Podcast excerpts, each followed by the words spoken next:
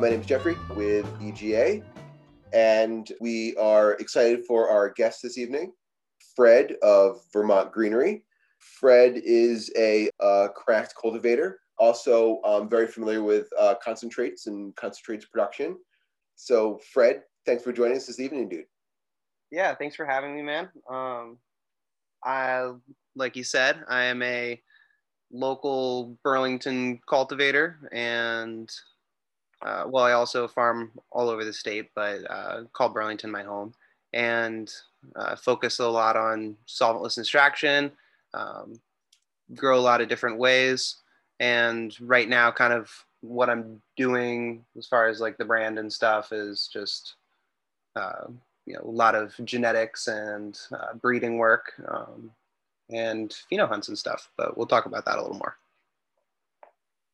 Awesome. And for maybe those out there uh, who aren't quite as familiar yet with uh, your brand and your and your company, how can people find you? Uh, website, Instagram. What's your preferred method? Right now, Instagram is definitely the best way to check me out. It is just at Vermont Greenery. Uh, I am shadow banned to death, so sometimes you'll have to go to the Vermont C- Greenery CBD link um, and in the bio there you can just find the regular instagram and there's um, pretty regular story content there. And you can always send me a dm if you you know want to get in touch or if you are wondering about genetics or you know just have growing questions.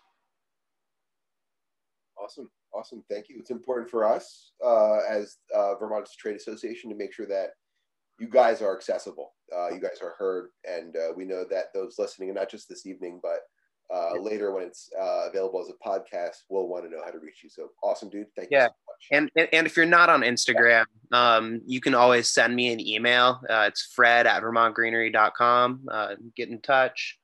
Um, I can add you to the mailing list or you know whatever, but. Uh, the website at the moment is down and uh, will be down for probably the next coming months. Awesome. Well, I, I, wouldn't be surprised if most of our uh, audience is on Instagram, but uh, appreciate the multiple avenues as well. Um, Vermont is pretty diverse, so we've got. Uh, we don't quite have internet everywhere yet, do we? yeah, right. Getting there. Anyway, awesome, sweet dude. Um, why Vermont? Uh, maybe start a little bit about your background. Uh, were you born here? You, you, did you move here for for reasons uh, um, that you know you, you can share? Um, yeah, totally. Yeah. So I was actually born in Minnesota. Um, lived in Connecticut pretty much my whole life, and northwestern part of Connecticut, uh, very much like Vermont, uh, very rural. You know, past two farms on the way every day to school. Um, everyone else was kind of like moaning and groaning at the smell of the manure and I don't know. There's something about it that always um, attracted me, and I didn't really know it then, but um, had a lot of agriculture in my blood. And uh, college came around, and I chose Vermont as uh, UVM as the place to go. They had a really good agriculture program, and uh, really am into uh, skiing. So the winters here lovely for me. I know a lot of people hate them, but um, skiing's fun. So uh, that was a yeah huge attraction. Love the state, and since um, just fallen in love with it more. Yeah. Nice. So UVM. Yes, UVM. Um, I know uh, we have um, a pretty good uh, hemp program there. Uh, I don't know if you're a part of that, but um, I, I, will say that uh, I know uh, some local growers that have come out of UVM, and they're they're fantastic. Yeah, they they they have an amazing program. I was in um, the sustainable landscape horticulture program, um, as well as work like so you know just the classes, all the plant and soil science classes and stuff with Mark Starrett. Uh, he's a very knowledgeable professor, and he taught me a lot about propagation stuff. Um, yeah, and then I worked with Heather Darby at UVM Extension, uh, doing hemp research from 2016 to 2018 and that was probably the most um, immersive uh, learning experience I've ever had. Period. So yeah, UVM uh, definitely can teach you how to grow. Um, Nice. So it's it sounds like it's influenced to some extent uh, your own sort of personal uh, disciplines and and and processes and yeah yeah yeah hundred percent. Um, I'm I'm always kind of now a little bit more research based. Uh, I've never really had a, a growing mentor, you know, per se. Uh, I've kind of just read a lot of uh, research articles and uh, done a lot of research myself uh, to kind of just determine other methods and it still continues you learning is not a you know a thing you stop doing ever so so you said research based grower what is that unpack that a little bit i like that yeah. Um, so everything that I do, I you know collect data around. Uh, I think that data is one of the most important parts, especially as a cultivator, um, trying to separate themselves from other people in the space. Um, you want to you know be able to understand exactly what you're doing, capture every variable, so that it's repeatable. If it's amazing, you know you want to be able to keep on doing what you're doing good. Um, and then if it's bad, understand you know what you want to take away and it's also very helpful for certain aspects of you know this business of you know uh, breeding and um, finding new strains and you know, uh, determining things for solventless extraction. Um, yeah. So I, I take all that kind of into account in my growing, and I don't really do anything without a defined purpose of wanting to make something better. Interesting. So, would you say you have a focus to um, any any particular um, grow technique or methodology? Uh, do you try different things? Uh, do different things all at once? I'm thinking also. Uh, you mentioned you're a research based grower, so it sounds like maybe multiple things are going on at once. Yeah, definitely. Uh, so I I do a lot of outdoor cultivation. I do a lot of indoor cultivation. Um, I do a lot of uh, undercover, but I don't do a lot of mixed light. Uh, something I should probably get into. Um, you know, especially being um, in the Burlington area, it would be uh, beneficial to get multiple harvests a season with a light dep or something. Um, but yeah, uh, my my idea with that is so that I can collect data from multiple different uh, growing techniques and use that data to help consult people uh, on how they grow because not everyone can a choose to grow their, their way. Some people don't have indoor space. They live in small apartments and they need to grow outside. Uh, some people have lots of indoor space and they want to do a full like rock wool salt setup. And um, so i try and educate myself and have a hand in all of that actively so that i can better uh, consult with people. And then you know also just good to um, do all that different stuff. Yeah. Nice. And how does that um, is there any parallel to um, i know uh, you're one of the um, first uh, i want to say um, uh, sort of like a one that acknowledges themselves as a concentrates maker or a hash maker. Yep. Um, and I think that's awesome. Are there any parallels to what you just talked about in terms of different growing techniques to that end of what you do as well, um, or is this all mostly for for flower consumption? Uh, I do a lot of things for flower. I do a lot of things for hash. Um, the way I approach it is when I am introduced to a new genetic, I grow it out and I try and find different potentials, uh, potential uses for the, the plant, whether it be solventless uh, hash production or um, flower and then I kind of go from there. Um, an example being blue agave recently. That was a strain that i had acquired from noble labs and compound genetics um, through one of their massachusetts representatives and it proved to be one of my favorite flowers but out of any hash strain that i've ever worked with it is the uh, worst producer. Why was that? What was that why was that? Like, what would you attribute that to when you say the worst producer for maybe those who aren't familiar?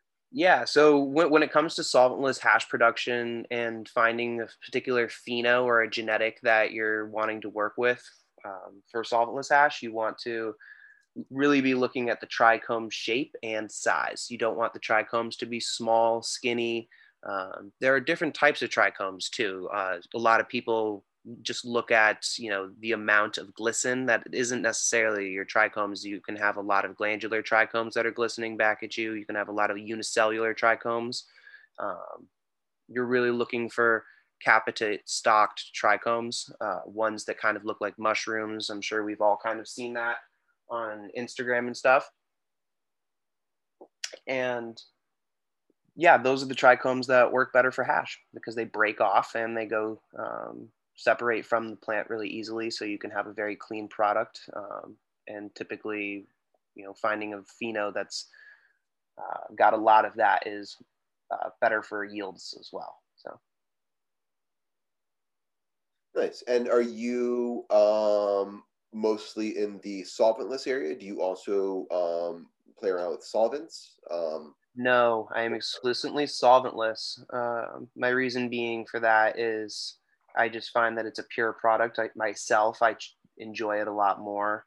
Um, and it's more accessible for people to do. You can really, you do it on a small scale. You can do it on a huge scale. Uh, it's, it's a good, yeah, it's a good extraction method. It's been used for thousands of years. Um, not necessarily with ice and water and with all the fancy technology of you know freeze drying and uh, the heat presses today but um, there's a little bit of a romance to that i think as well. That you can't really claim is the same when it's like a butane extraction type thing or you know you're making diamonds with pentane and hexane. Those are you know scary sounding solvents. I don't want to be having any residuals in my concentrates. So, and yet that stuff exists in the market, you know. I it does. There's a there's a space for everyone. Yeah, like um, when people ask like, um, you know, do like I I would actually prefer to be doing a little bit of everything. It's just you know it's extremely expensive to uh, be doing all of that, and uh, maybe in the future when I get a little older not at the moment. Well, you had mentioned you um, have grown outside uh, all different ways, uh, or, or several different ways, I should say. Um, have you gone into hemp at all? Uh, I won't know whether or not you have a hemp permit, but I, I will say hemp's pretty big, and I know that um, there are some excellent like craft boutique hemp cultivators in the state.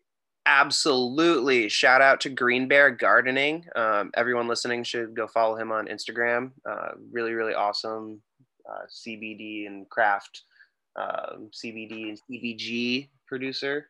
You said that's Green Bear. We'll look him up.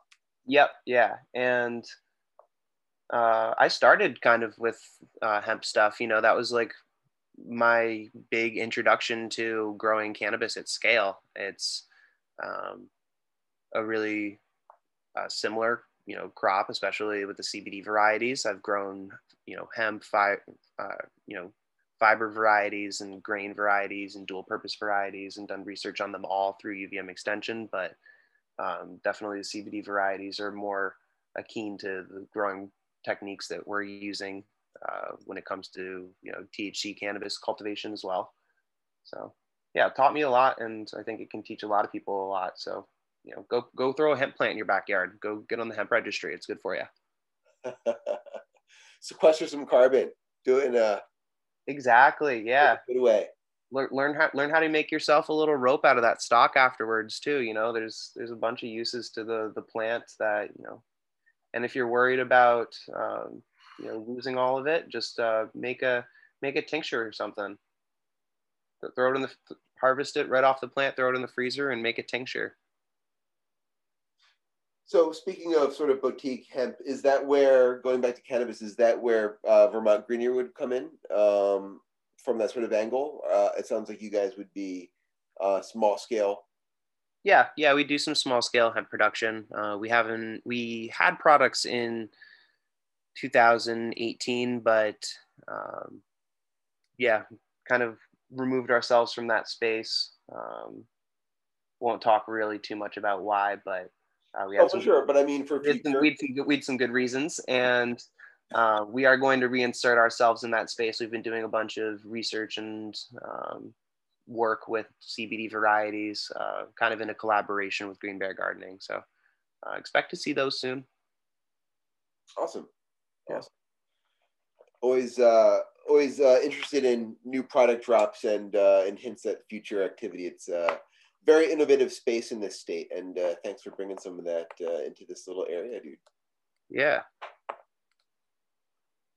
Awesome, awesome. So, uh, what about um, regional uh, and sort of like um, you know uh, developing um, unique uh, uh, any sort of unique genetics uh, either yeah, like specific to the region. Um, maybe speak maybe speak to some of the breeding uh, that you've yeah, done. Totally. So um, when it when it comes to breeding for like specifically in this area, um, there's a few things that you want to take into account. Uh, the biggest is flowering time, I'd say, uh, for most people because of um, the growing conditions here in Vermont being mostly wet and damp in around harvest time. So the earlier you can have your flowers ready, uh, the less chance you have for botrytis, powdery mildew, you know, aphids just clinging onto that stem, uh, not wanting to let go, and you don't want your trimmers finding those. It's pretty gross. And um, yeah, so I, I look for stuff that has high terpene content, um, specifically uh, terpenes that can deter bugs.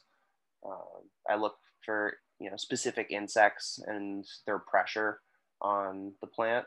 Uh, kind of just by walking through my field, I take you know three leaves off of a, a plant, um, one from the bottom, one from the middle, one from the top, and flip them each side, count individually how many aphids, how many mites, how many you know leaf hoppers, uh, whatever it is, kind of just to see the pressure.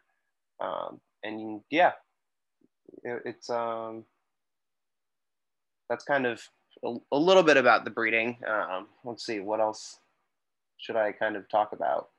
So um, it sounds like you select for terpene, and you also mentioned I thought that was interesting terpene for. I also want to say it sounded like IPM. Uh, yeah, IPMs and terpenes um, they definitely have a little bit of a mix. One thing that kind of recently came to my attention is that terpenes can actually kind of suppress PM, um, and I, I had no idea about that. So definitely going to be doing a little bit more research into that. Uh, it's a variable that I've been collecting, but have not necessarily correlated to terpene content. So it'd be interesting to run through that data and see what I got. And out of curiosity, um, to dig deep for the, for a moment, um, what you know, I think most people have an idea about what terpenes are. Um, yeah. What, how, do they come about? Like, how does that chemistry come about in the plant? Why do some plants express more than others? Is it because they have maybe a specific, uh, you know, vector that they need to defend themselves up against, and that just then it just happens to taste differently? Is that sort of so um, terpenes can present themselves for yeah a variety of different you know uh, ways and kind of reasons genetics is i'd say the biggest one um, your genetic potential for the terpenes to be there but also your growing practices how early you harvest it um, a lot of things like that and the um, yeah, the thing with terpenes is you, it's very phenos specific and kind of phenos, uh, especially with uh, generational degradation. Like as you're cloning, if your cloning practices aren't, you know, very sterile and, um, you know, you can introduce viruses to degrade tissue over time, and that'll lead to different terpenes presenting themselves. Um, but yeah, there's a lot of different, you know, terpenes out there. So learn learn which one is your favorite and uh, how to how to grow it in the way that um, it is your favorite because I've grown plants that you know have had same same strain too same cut um, inside outside have different terpene profiles uh, mostly due to temperature and colder colder nights during harvest it almost sounds like they're fluid in a way like they can change yeah, absolutely. Um, and it, also has a lot to do with your inputs, uh, your soil, what you're using, if you're spraying or not. Um, yeah. They're very volatile. So it's important to harvest correctly and maintain those terpenes too. It's it's interesting when you go to actually test and see these terpenes, or if you're not the one growing it and you gave someone a cut. Uh, sometimes I smell, I'm like, this eh, doesn't really seem the same. Um, yeah, and typically it's you know either been in a Ziploc bag instead of a jar or something like that, and it's just little differences like that that can kind of change the way the the flower presents itself. Fascinating.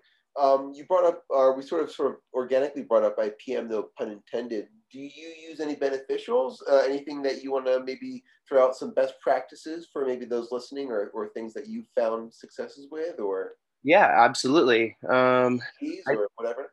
I don't like to use oils. Um, I used to use a lot of neem oil products when I started growing, and I know that's kind of like the first thing. I was the first thing that they I they taught me in at UVM was to you know use a bunch of different oil products um, and you can even make your own too uh, with you know garlic and uh, thyme rosemary um, a lot of different things. Um, can smell good too. You can throw it on your steak afterwards.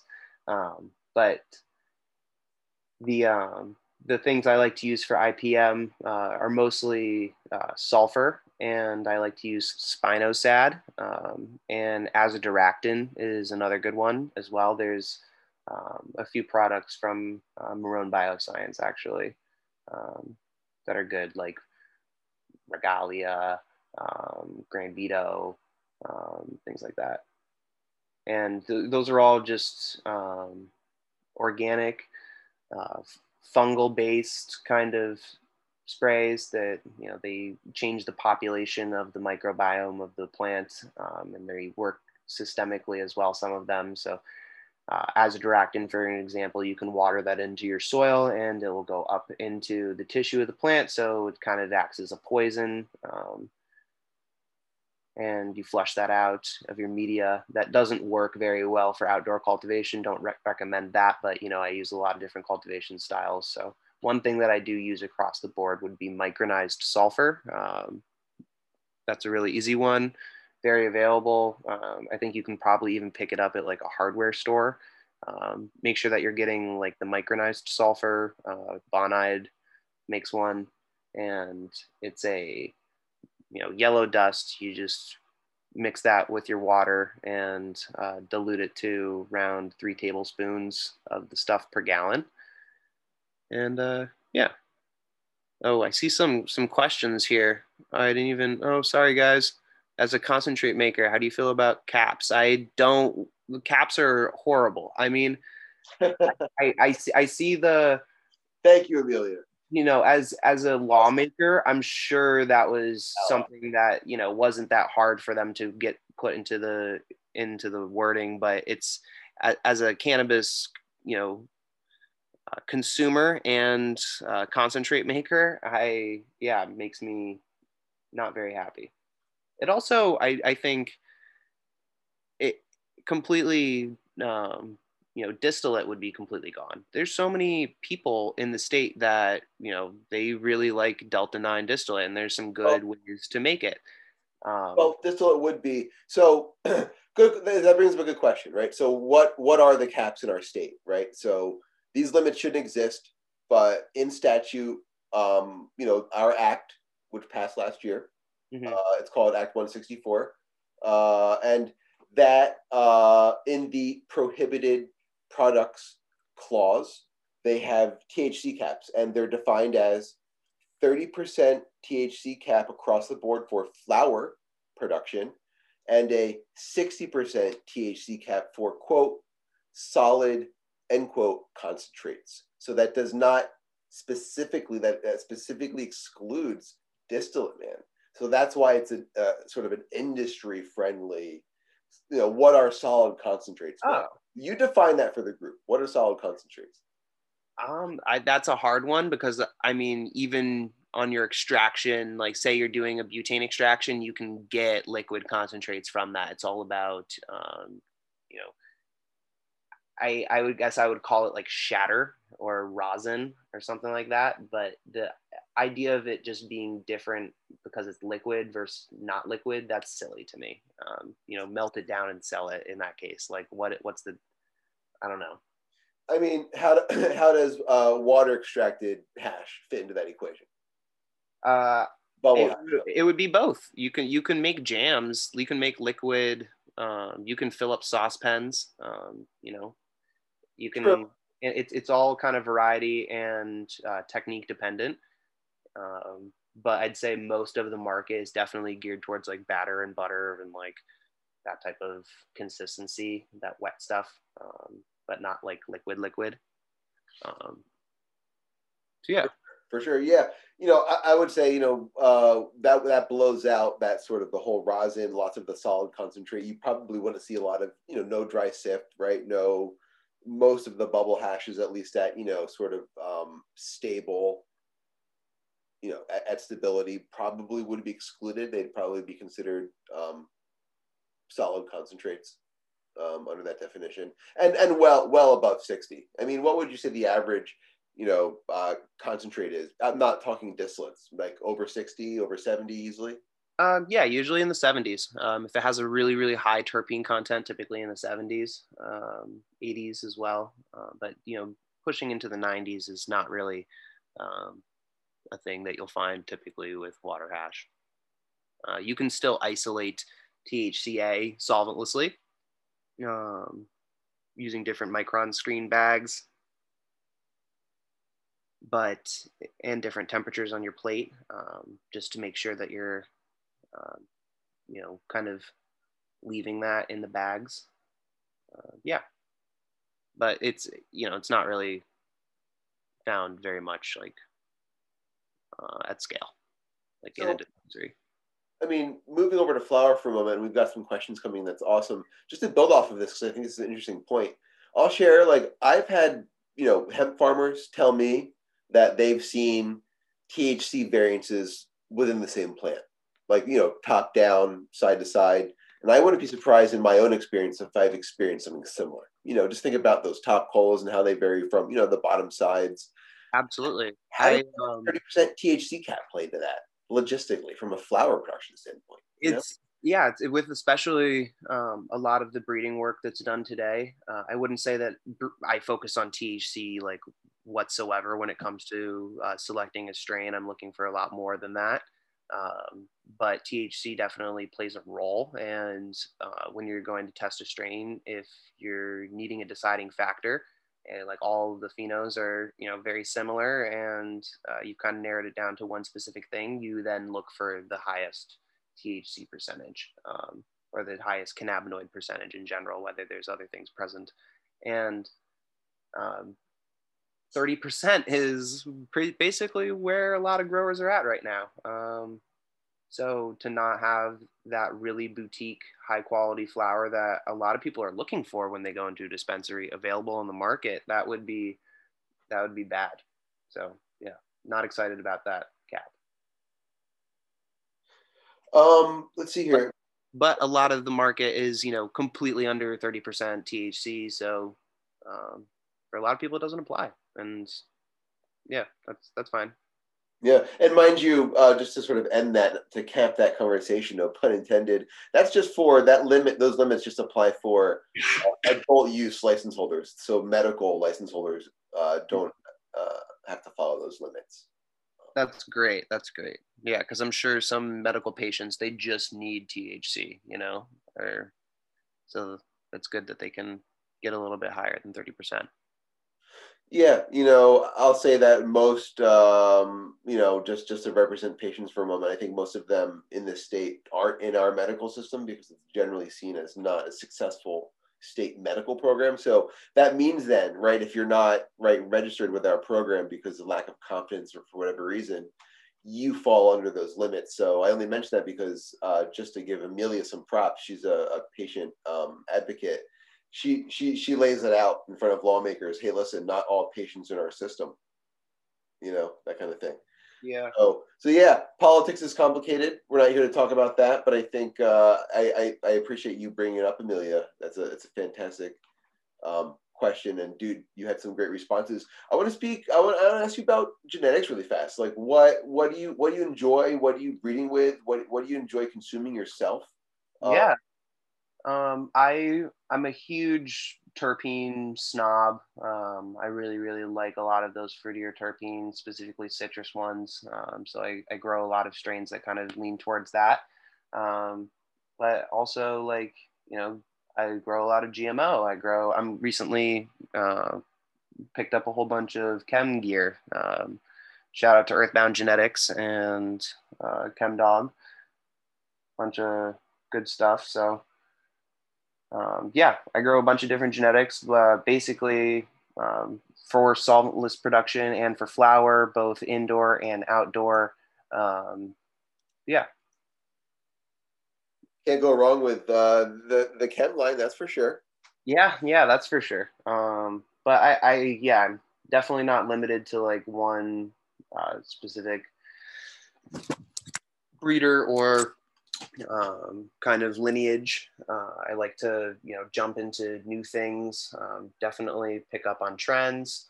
Um, you know, things like that. So maybe hash production as well.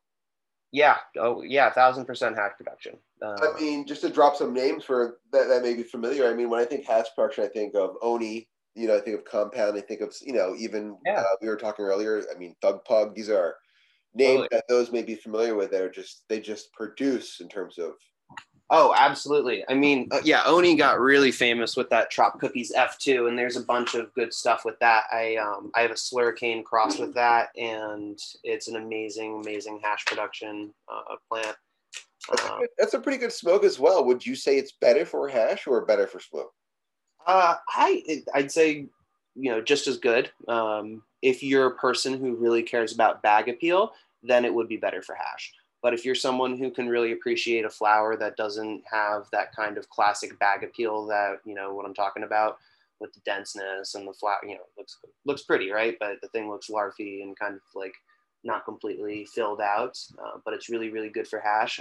I think those are still some of the best buds to smoke. And it's kind of a shame that our market has excluded a lot of those. Um, but someday when we're when we're legal, I definitely plan on having uh, you know some flowers that are not as pretty, but definitely amazing smoke. So.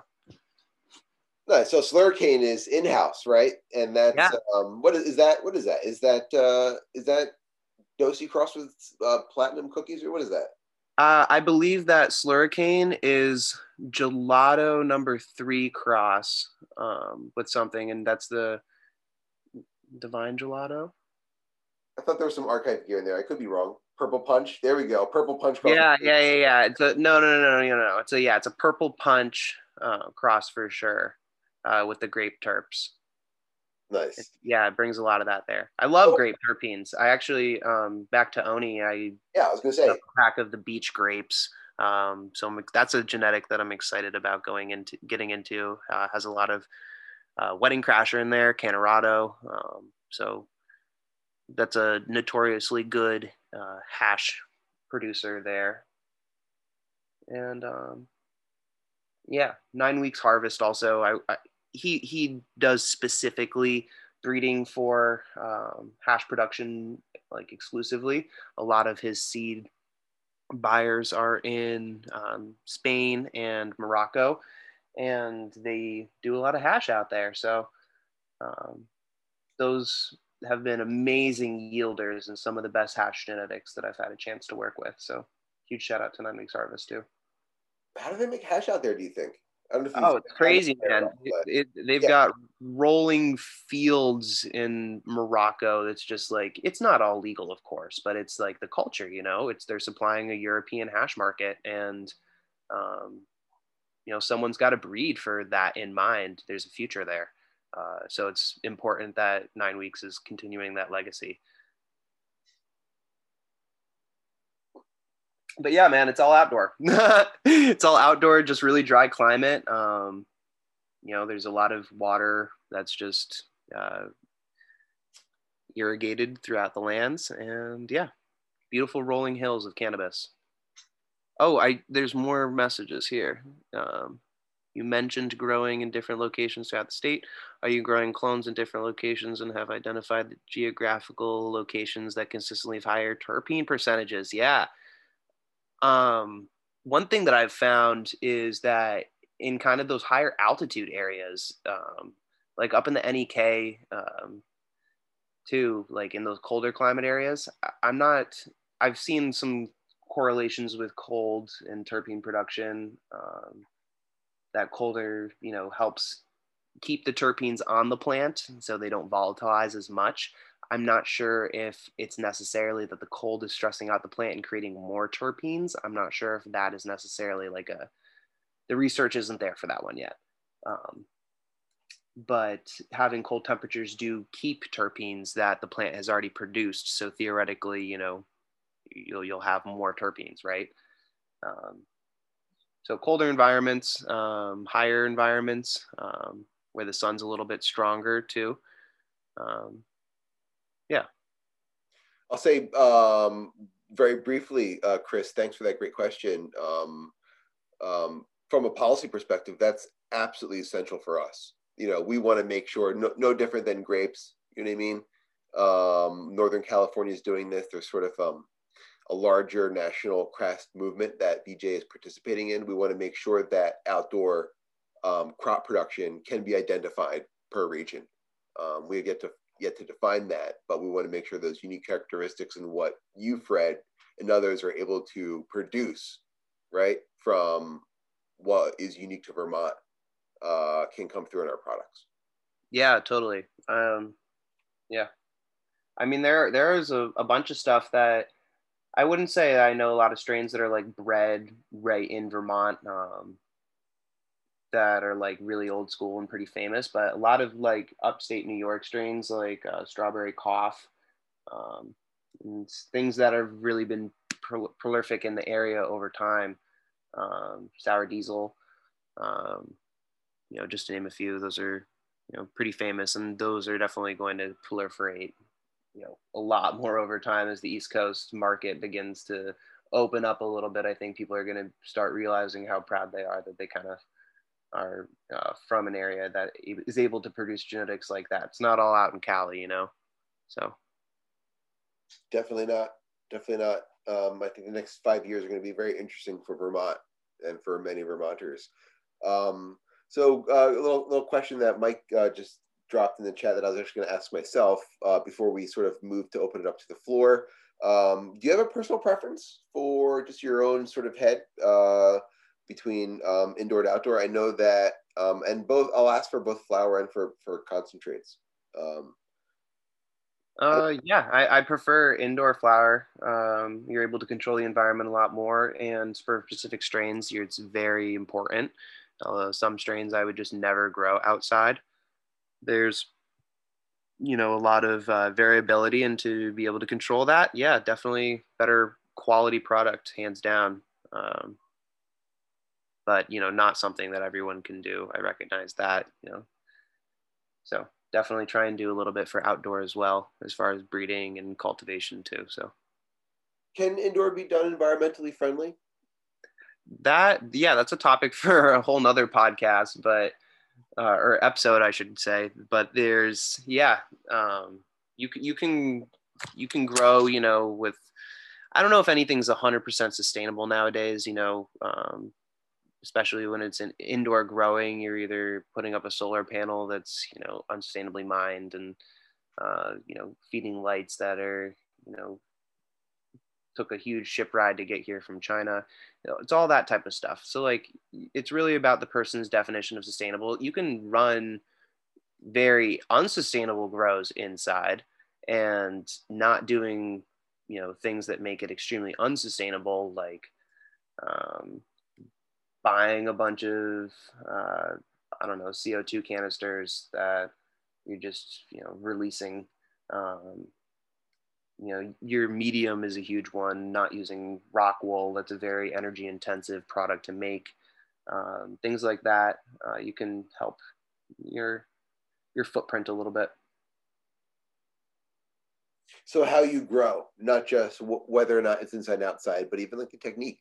You're saying potentially has like an impact on the carbon footprint. oh 100% Yeah, there's yeah a million things you can do to uh, change. Yeah, uh, I would I'd recommend if you're really concerned about your carbon footprint, growing outside, doing kind of a Korean natural farming permaculture method where you're using a lot of different crops in your uh, area, not necessarily like right next to the plant. Companion cropping is great. Um, clover is what I like to plant underneath all my stuff. White clover, just keep it low, and uh, retain moisture and stuff in in big fields.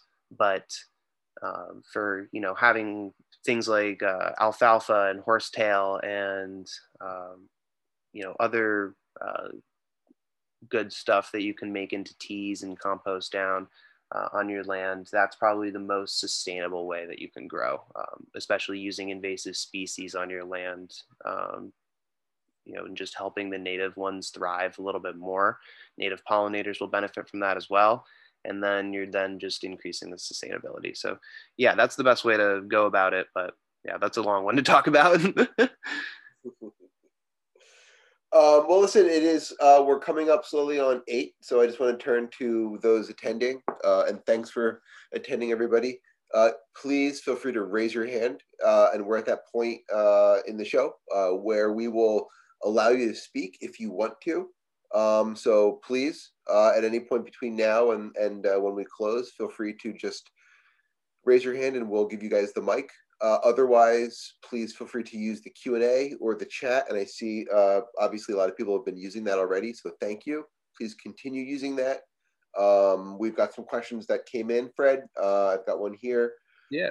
But, but uh, yeah, guys, go ahead, uh, raise your hand uh, or continue to ask questions and we'll go from there. Um, so yeah, so picking up on place of origin, um, the fact that uh, we will have like things like legally protected cultivars soon, you know, originating from California, um, do you foresee any non-compete, you know, trademarking issues becoming a barrier to entry for um, small cultivators?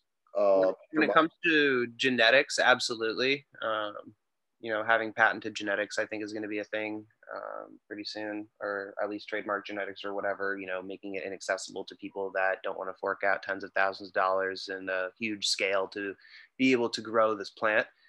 Um, but for that, I mean, all you can really say is look out for bag seeds, right? They use, you know, and do seed saving yourself. Um, it's an unfortunate reality of kind of the seed business and uh, the way agriculture is, not just with cannabis, but like across the world. So, yeah, um, I'd love for that not to happen. You know i think that genetics should be accessible for everyone. Uh, of course as a breeder there's some things that you don't want to hand out just quite yet. You kind of want to improve things and you know make things really really great experience for people to grow and smoke. Um, but uh, yeah i'm not necessarily in the the school of thought that you know never hand out this or never hand out that. You know there's share the love so what's that mean? If I may for... chime in real quick on that one. Uh, VGA will uh, in the near. Go ahead, go ahead, Bob. Oh, we, we missed VGA you. will in the near future be uh, offering an event uh, members uh, discussing the region of origin, appellation, and intellectual property in the cannabis space and how that uh, can actually benefit locals and small farmers. So keep your eyes peeled on that will be featuring one of the uh, leading uh, attorneys in intellectual property space of cannabis. So it should be a good one. Yeah, yeah, definitely. Um, yeah, I mean, we all have our IP, right? Like, I don't share my data, my research uh, with a lot of people. So, um, you know, there's there's things that make us special. I'm not saying that we should not, you know, retain our own our own stuff in the sake of just being, you know, um, free, right? I guess we all still need to make a living as well. Yeah, it's all yeah, it it does come down to money at some point. Definitely. Good question there. Um, well, uh, let's see here. Uh, well, uh, we do have a policy question. Um, well, welcome to sort of loft, loft that back into the conversation. So, um, do you have any changes that you would like to see, uh, maybe legislatively, to make um, small growers like yourself uh, you know, uh, have more access to the market. Um, yeah, I think land uh, is a huge thing. Um, and I, I, think banking is a huge thing as well. Uh, just when it comes to accessibility and uh, being able to get into the market, uh, if you want to be able to do things at scale and be able to support your family, your community, your friends, um, you need to be able to, you know, do things and, and get loans sometimes, um, get a piece of land, uh, make those connections, and, and um, yeah, things are just getting really expensive. And as a as a cannabis grower and someone who's just kind of in the industry, you can't really uh, use a lot of those uh, traditional avenues to uh, get money and kind of do things for yourself and your business. So I'd love to see that change. Um, I think that's more of a, at the national level, but at the at the state level, I'd love for uh, licenses to be you know equitable and uh, low cost. Um, available for a lot of different people. I shouldn't, I don't think that they should be uh, capped on, you know, the population or anything. Um, and that might create kind of a bubble. And I think, you know, I've gotten a lot of uh, arguments over that with my friends and other growers. But um, at the end of the day, I think everyone should just be able to grow this plant. And if you're worried about your business thriving, you know, just grow better stuff um, or grow stuff that's more marketable or, you know, you, you have to adapt and change always. And I don't think it's fair to kind of keep cannabis in this uh, way that, you know, definitely I want to respect, um, you know, the years and years and years of prohibition the history of that. But um, we have to look forward for sure. And yeah. I mean, we don't have, uh, at least in this state, um, Vermont does not have limits um, on its liquor licenses, right? So you can get them pretty freely as well. Um, they're pretty accessible from the state, um, a couple hundred bucks. Yeah, um, I didn't know that. I thought that. I mean, I have some um, some friends that own restaurants in Burlington, and they uh, they claim that the liquor license thing is uh, difficult for distribution, but for kind of like the retail side, like you know what I mean. Oh yeah, I'm, i apologize. I'm, I'm I'm just talking about consumption, really. Uh, ah, yep, yep.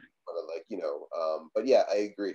Um, uh, yeah, I, I, think that kind of I'd I'd love for it to not have um, you know I'd, I'd love for it to be a lot of growers. Um, I understand that there's not going to be a lot of people to be actually buying the product. Vermont's kind of a small state, and um, I'm sure as, e- even as the green market kind of trickles in, the black market is still going to be there, or the traditional market, whatever you want to call it.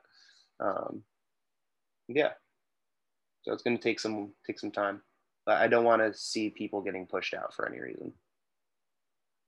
Yeah, I mean, I will say we we're advocating for um, basically unlimited licenses, but with a production cap, right? So right now, um, even like the dispensaries, they don't have they don't have any sort of canopy size, so they can either have thirty thousand or even seventy five thousand. You know, like grow facilities indoors. It's factory farms basically. Yeah. Wow. Um, so we want we would like to see caps for everything. Um, you know, so we have you know appropriate size production in the state, but make licenses for like you and I just rolling and unlimited and and pretty accessible, and not have you know the state um, sort of picking and choosing winners, if you will. Yeah, I think a thousand square feet is a very reasonable um, amount for a craft cultivator to a make a living on and to you know have be the only license. They don't need to go bigger. You know, that's what I'm saying. For sure, for sure. But, but yeah, it'd be cool if there's if there's bigger ones too. Um, that would give oppor- more opportunity to Vermonters. But also, you know, can create a little bit more competition. I'm not a huge policy guy. yeah, well, you know, uh, well, we are. Uh, but anyway. Yep, yep, I know that. I'm gonna, I'm, I'm leaving it to you. well, listen, um, I'm curious myself. Um, since you you do breeding, have you played around with any land races, um, or anything that you would you know feel is sort of either dated or or maybe you know just thinking sort of um, has hasn't been played around with for a while and maybe is like a newer sort of emerging trend. Um, um yeah, me, me, uh, so Sherpa, uh, Sherpa Seeds, he gave me a cut of the Black Afghani, which is a um, and it's an Afghani strain, it's an Afghani landrace that was brought over to California in the 80s. And uh, there's a few or a lot of generations uh, of crossing and kind of an open pollination room. And uh, so not really selection selected for any specific thing, uh, kind of just to keep the um, the genetic potential the same throughout the generations, and uh, eventually, you know, get to F eight or whatever, and it's an IBL. Um, and then I think that was stabilized in like 2005 or whatever. And uh, yeah, so that's it's older than I am, and definitely a unique strain. Um, really excited about that one. Um, but there's like a bunch of old haze stuff, um, Piff, um, you know, Cuban black haze. Um, those are awesome, awesome strains, and you know, very interesting. So, yeah, old school stuff has a huge place in my heart.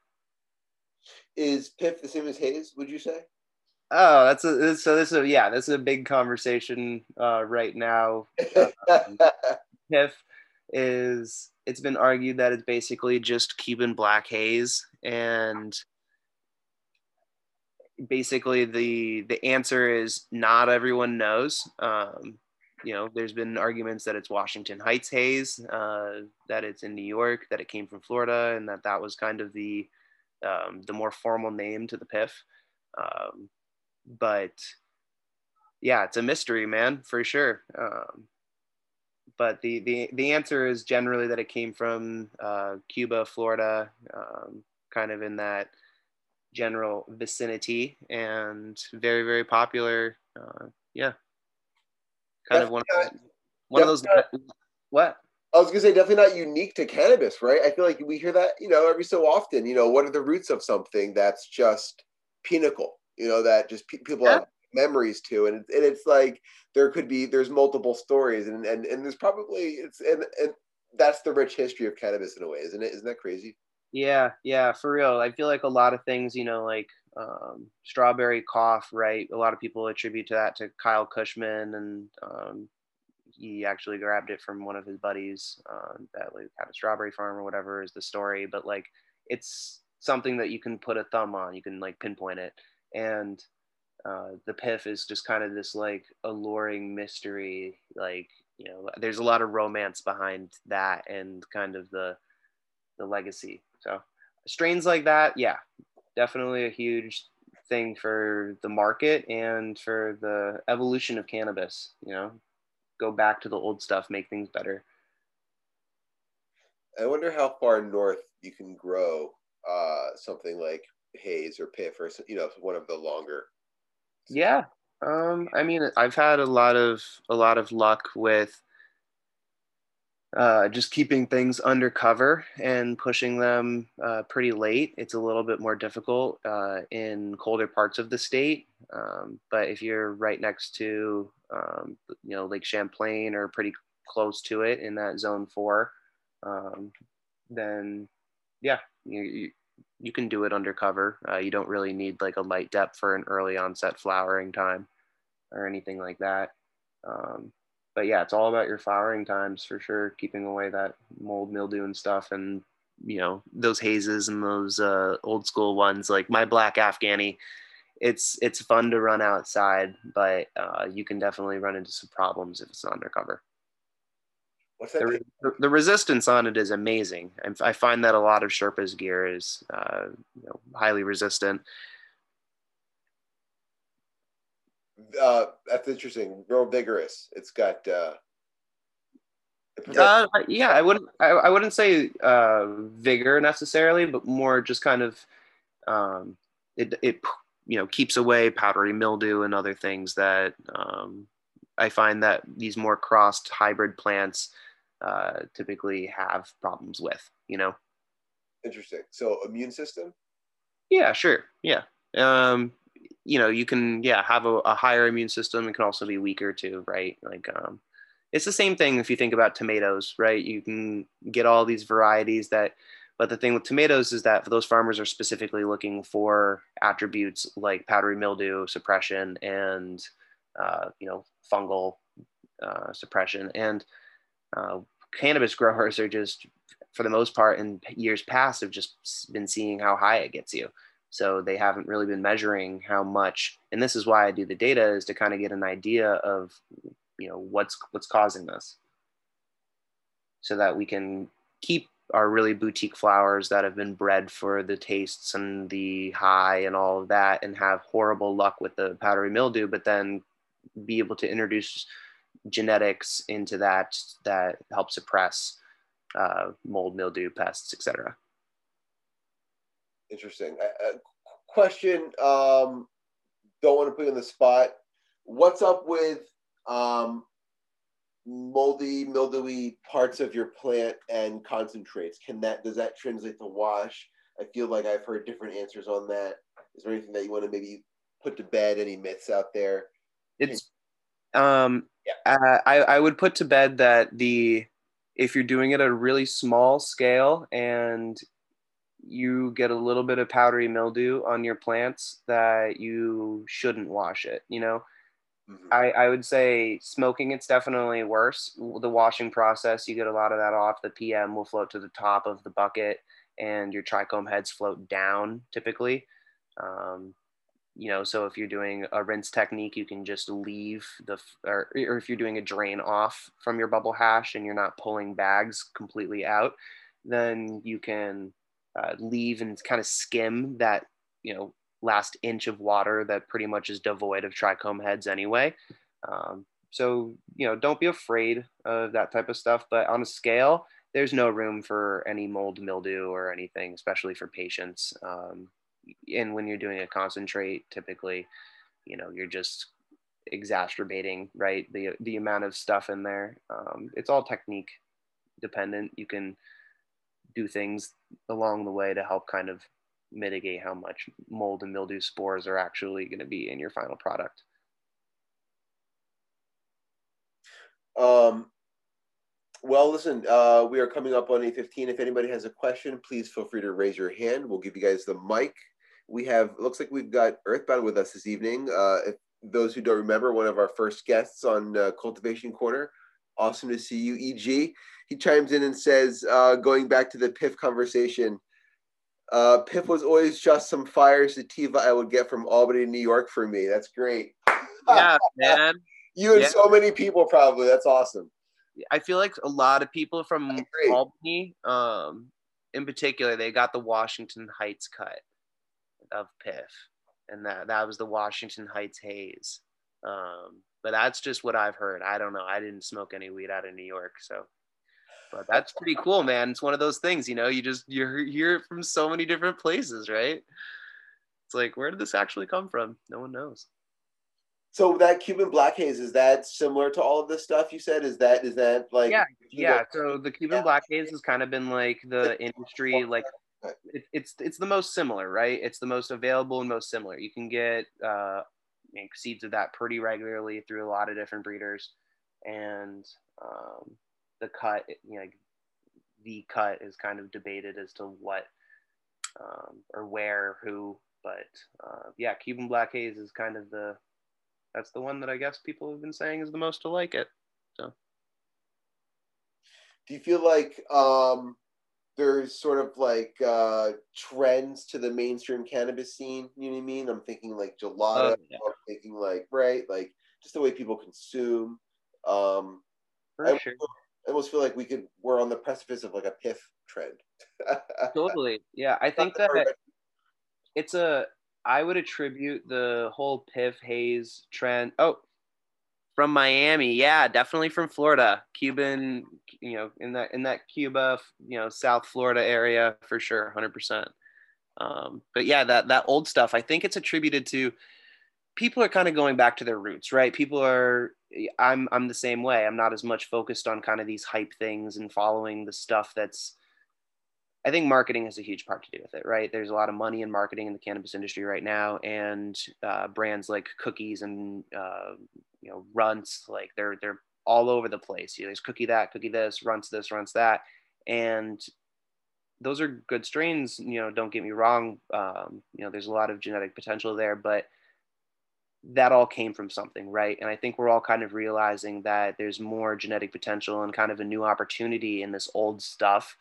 And um, so yeah, it's really, really, really exciting. I think that people are kind of realizing that more and getting their hands on more hazes, more, uh, more piffs, more you know Afghani stuff, um, you know stuff that's older, even like you know 2000 stuff like Blue Dream. You know those those types of things are becoming more and more sought after over time, and they kind of had a falling out there, but they're coming back. So it's almost like um, not not necessarily uh, the name or or or the, the reputation in so much as how, how it's grown as well. I feel like for a lot of these things, um, a lot of people have like a personal relationship with a lot of this stuff because it's what they smoked either growing up or you know back in the day, and they're just getting back into cannabis. So, um, yeah, I think that like how it's grown has a huge thing to do with it. You know, they loved that flower. They loved like you know, so so where is uh, what is what is Vermont Greenery up to uh, uh, this summer? Uh, you guys got any events or, or places where people can find you or plans uh, in the future that you want to? Yeah, for sure. Um, follow uh, Vermontawana for some event info locally. Um, I do NECANN events as well um, at Gene Traders, mostly just um, you know slinging clones, and yeah, so, and if you're if you're local, if you want to, you know, increase your genetic library or just talk to me about stuff, whatever, um, or just have a growing question, hit me up on Instagram, send me an email. I'm pretty open to meeting new people, and uh, yeah, I like inclusiveness, not exclusiveness. Awesome, awesome. We share those principles. Um, well, this was awesome. I will say that we will uh, be doing this monthly, so we'll have uh, an announcement for the June cultivation corner soon, the sixth episode. I will say just to drop some uh, drop some friend promotion here. We will be at also Fred uh, the Vermontawana uh, event on Saturday. So anyone that's listening, uh, those out there, um, I don't know if tickets are available anymore, right? But uh, no, yeah, they unfortunately sold out pretty quick. But hey, there's going to be more events coming up. So if, yeah, if you if you unfortunately you're listening right now and you missed out, um, there's going to be more stuff down the line. So don't worry. Awesome, awesome. All right, dude. Well, this was fun.